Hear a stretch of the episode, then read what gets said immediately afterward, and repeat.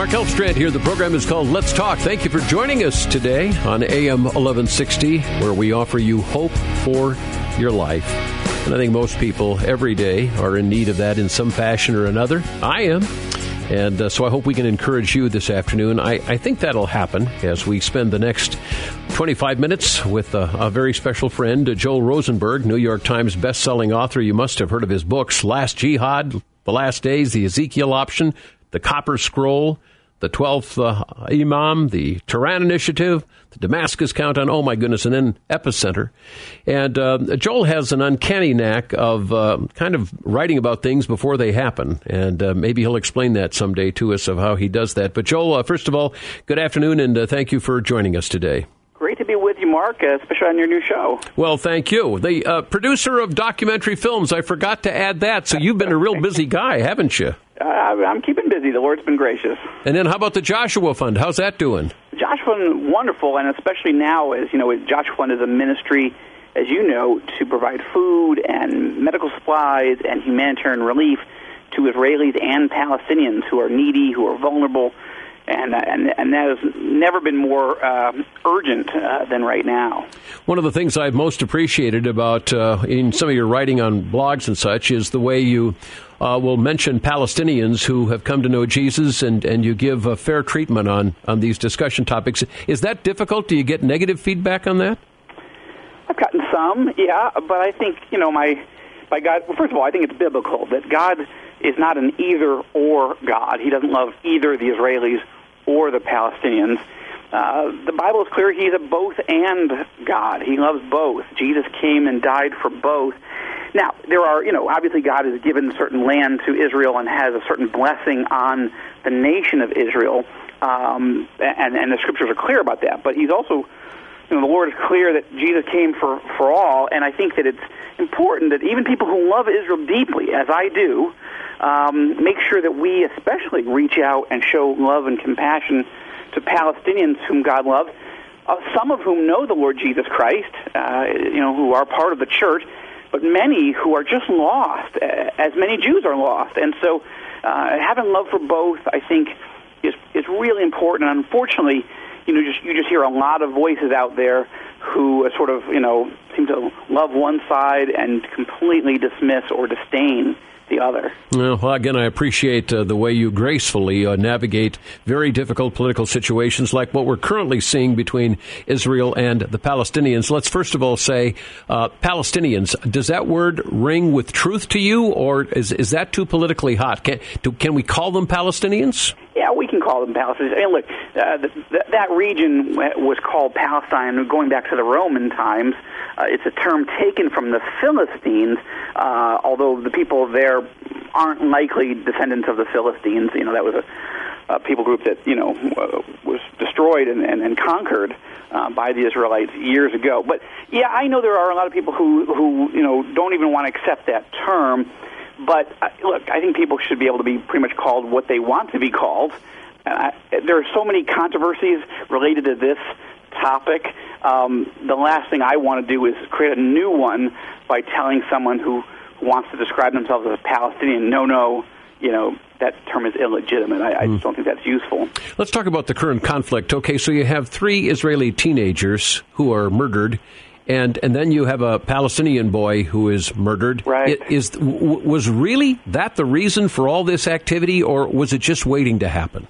Well, you know, one of the challenges of, of looking at any of these conflicts is you start to, you know, you want to go back a few days, a few weeks to see how did it start, and then you realize, well, it didn't really start there. It went back a few years, and then right. pretty soon you're back to the book of Genesis. Yeah, right. So that's hard. But in the current conflict, yes. Um, and and a Palestinian terror group or an Islamic radical group, probably Hamas, although I don't know if it's 100% proven, capt- tried to ki- kidnap these three Israeli teenage boys, and they fought back, and they were murdered by these these terrorists. Now, nobody knew that though. At first, they thought that these boys had been kidnapped and were being held. So this massive Israeli manhunt went on in the West Bank uh, for weeks until their bodies their murdered bodies were found. At that point, some Jewish extremists then captured a 16 year old Palestinian Arab boy and burned him alive. just horrible. I mean, horrible on both sides. Well, at that point, um, Hamas, which controls the Gaza Strip, uh, you know, took it took it over. You know, remember Israel withdrew from the Gaza Strip in 2005. Mm-hmm. Listen, we look. You're not going to make a peace treaty with us, but we're just going to give you all this land back, and let's just be friendly neighbors. But Hamas took over and started firing rockets, and so just you know, in the middle of June, when all this was happening, started Hamas started firing a new round of rockets, and by July 1st, they seemed to decide to just take the gloves off, and they were firing hundreds of rockets per day at not Israeli military installations, but just at Israeli innocent civilians living in towns and villages near the Gaza border. Well, Israel, of course, had to strike back um, and try to knock out these rocket launchers and so forth. And that's where we are. We're in day, or just ended day seven in Israel. It's about uh, 12:30 in the morning, um, Israel local time, and there is talk of a ceasefire possibly tomorrow. Egypt's trying to broker this, but it's been a brutal battle this last week. Uh, the Palestinian terrorists firing more than a thousand rockets at Israeli towns and, and, and cities uh, trying to hit Tel Aviv. They've even got rockets now that can go farther than Tel Aviv. And Mark, in the last 48 hours, we've started to see rockets being fired in small numbers, but still they're coming in to Israel from Lebanon and from Syria. There's real prayer tonight. We all need to be praying first that this thing calms down quickly. Mm-hmm. Uh, people are suffering on both sides, and that new fronts are not opened in the north when you know, Israel's trying to get things tamped down and quieted down on their south. And of course, I feel so horrible for both sides, but you got to feel horrible for these Palestinians who live in Gaza who are not terrorists and who aren't part of Hamas, who are basically held captive and are living in the crossfire of all this, and, and then there's nowhere for them to go. Mm. Well, Joel, in just a moment, uh, we're going to continue our conversation uh, here about the situation that as it goes right now. But one of the one of the comments that I've heard made is is that uh, Palestinians purposely locate missile launching sites near places where, like hospitals, for example, where once um, uh, Israel responds, you know there's going to be civilian deaths. Is that accurate or not? We're going to get to that question with our special guest, Joel Rosenberg, coming coming up right here in just moments. Mark Elfstrand here. Good afternoon. The program is called Let's Talk. My guest, Joel Rosenberg, New York Times best-selling author of uh, eight novels. He's done some documentaries, got some nonfiction work out there, and he has a wonderful ministry that uh, he started along with his wife Lynn uh, called the uh, the Joshua Fund. And we'll tell you where to connect in that here coming up in just a couple of moments. Joel, uh, let me come back to that statement that I, I've read that Palestinian missile sites are often strategically located where they know people are going to get killed. And that indeed, we're seeing uh, reports of a number of civilians being killed in these uh, Palestinian territories. Uh, it, what's your perception of that? Is that true? That is true, unfortunately. Uh, and uh, that is what's making.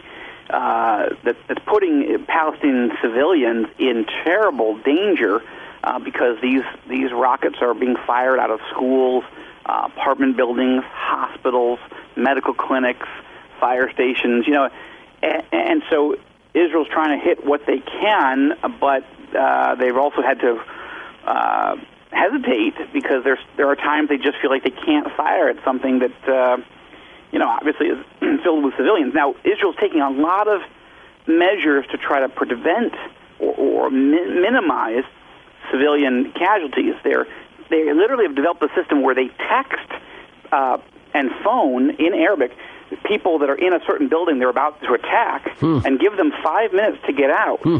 Uh, they even drop, uh, they call it knocking on the roof. They'll fire a, a, a missile or a bomb at the top, at the roof of a building that doesn't have explosives in that bomb or rocket, so that you hear this shaking and this big, you know, clump or whatever, but it doesn't blow up. But that's one final reminder: a real rocket with, uh, you know, explosives is coming, and that has, you know, in the grand scheme of things, that has kept Palestinian casualties t- to a minimum. That, that being said, there are over 170 Palestinians, uh, uh, according to Palestinian press reports, that have been killed, and, and hundreds more wounded. So this are, you know, some of those are terrorists, but some of those are people being caught in the crossfire. Uh, we've also been uh, reading about this rather uh, interesting defense system, the Iron Dome, and right. apparently they've shot down a couple hundred rockets with this. How does that work?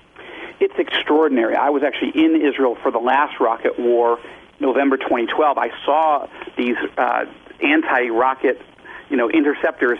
Uh, intercept rockets coming from Gaza right over my head in Ashkelon. It was hmm. extraordinary.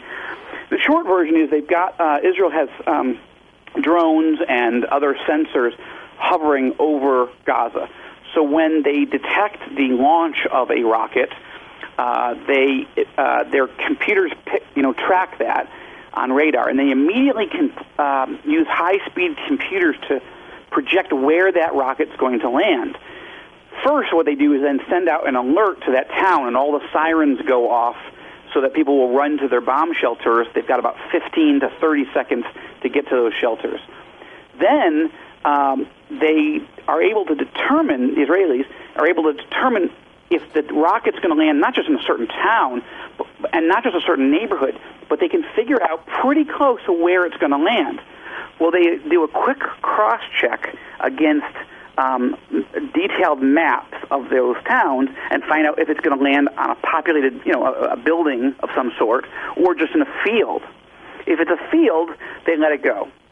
If it's a building, or if they're not sure, they fire the rocket, uh, the Iron Dome system. Wow. The Iron Dome system then sends three rockets at high supersonic sonic speeds at the incoming Palestinian rocket. The first one that gets there and blows it up uh, the incoming rocket, um, that's a success. And then the other two de- uh, self detonate so they don't land on civilians some other place. And this, so that's why uh, what we're seeing is about an 85 to 90 percent success rate when the Iron Dome is fired in terms of knocking out Palestinian rockets. But they're not. But the, you know, these rockets cost fifty thousand dollars a pop to intercept. So Israel doesn't use them every time. They only use them if they if the computers determine you know people Israeli people are in grave danger. So, mm-hmm. but that is an incredible system. They developed it in 30 months uh, several years ago. And Mark, you'll remember the debates back in the 1980s and 90s when President Reagan proposed a missile defense system, yeah. mm-hmm. and, and and and people who didn't like him thought this was lunacy. You know, they called it Star, Star Wars. Wars. You know, yeah. This is the stuff of Hollywood fantasy. You can't really shoot down a rocket with a rocket, mm-hmm. a missile with a missile.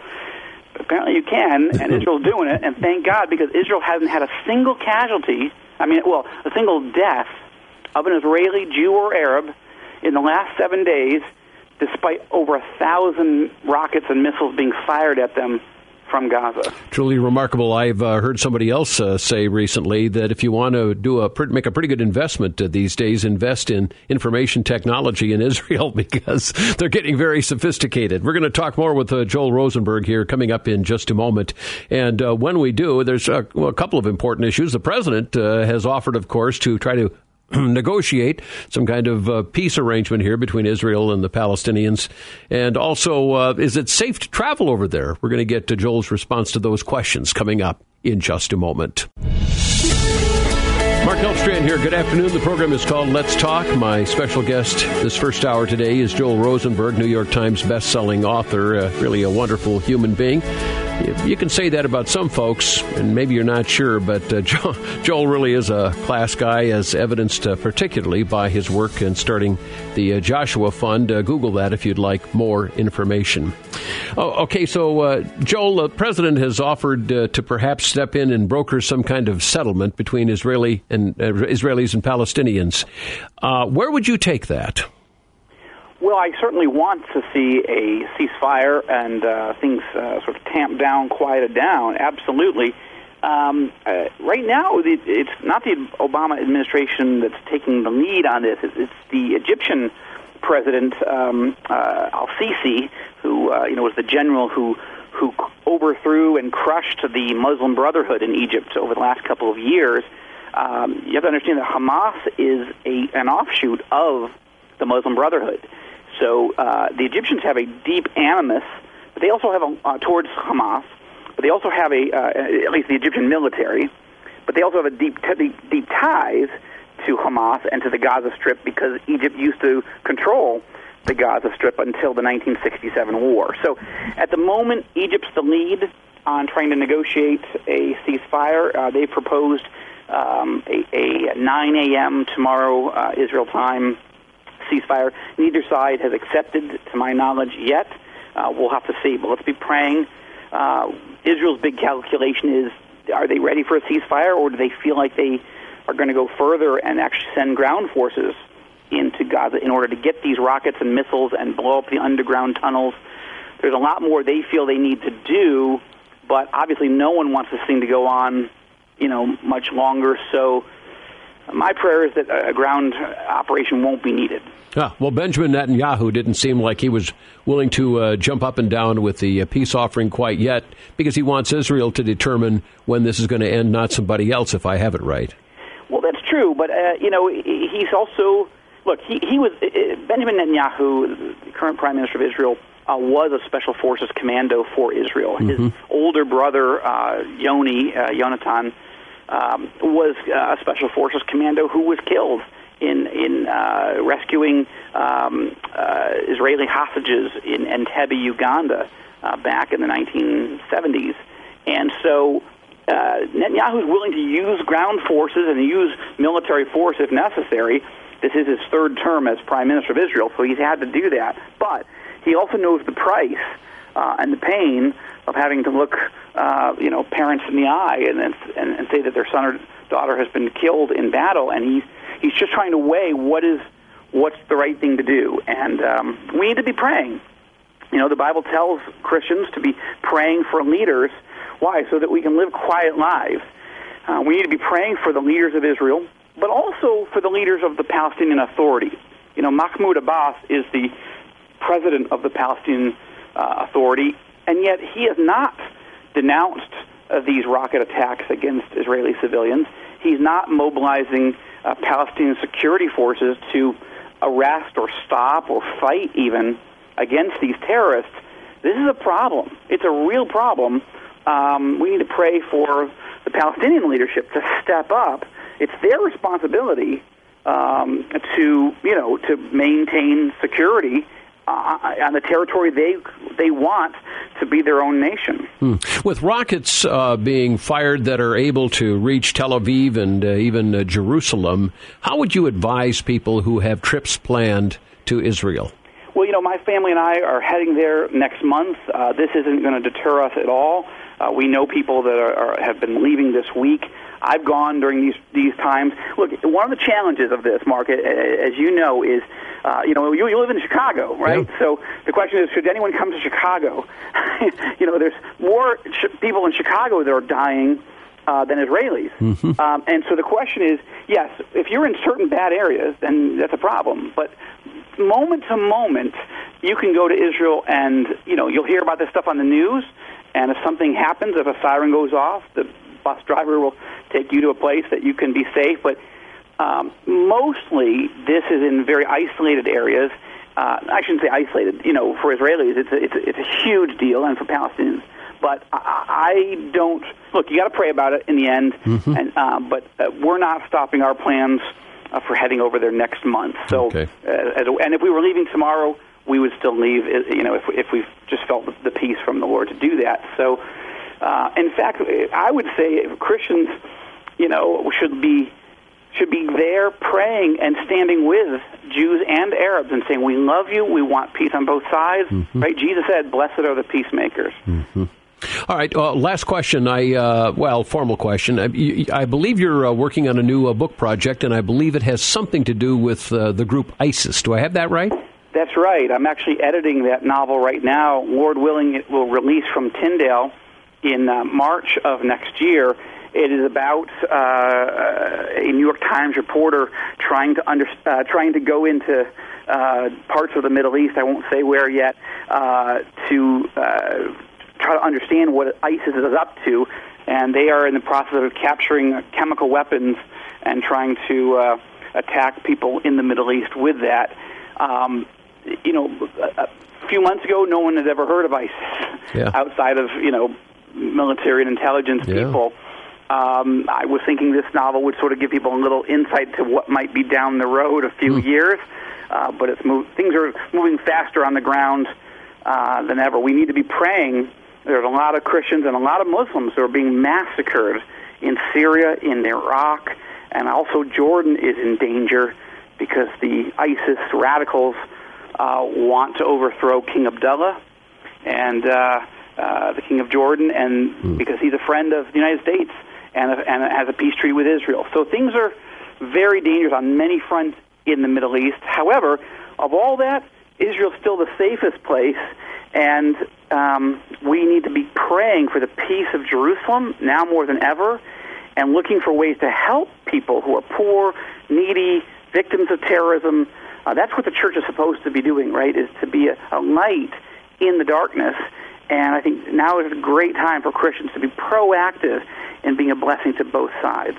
Well, my wife, Miss Rhonda, you know, she just kind of sits on the edge of her chair every week waiting for another Rosenberg novel to come out. So, uh, well, when are the pre-orders is going to happen on this one? Probably. Well, yeah, I, that's a good question. I will uh, on my blog at joelrosenberg.com yeah. on Twitter.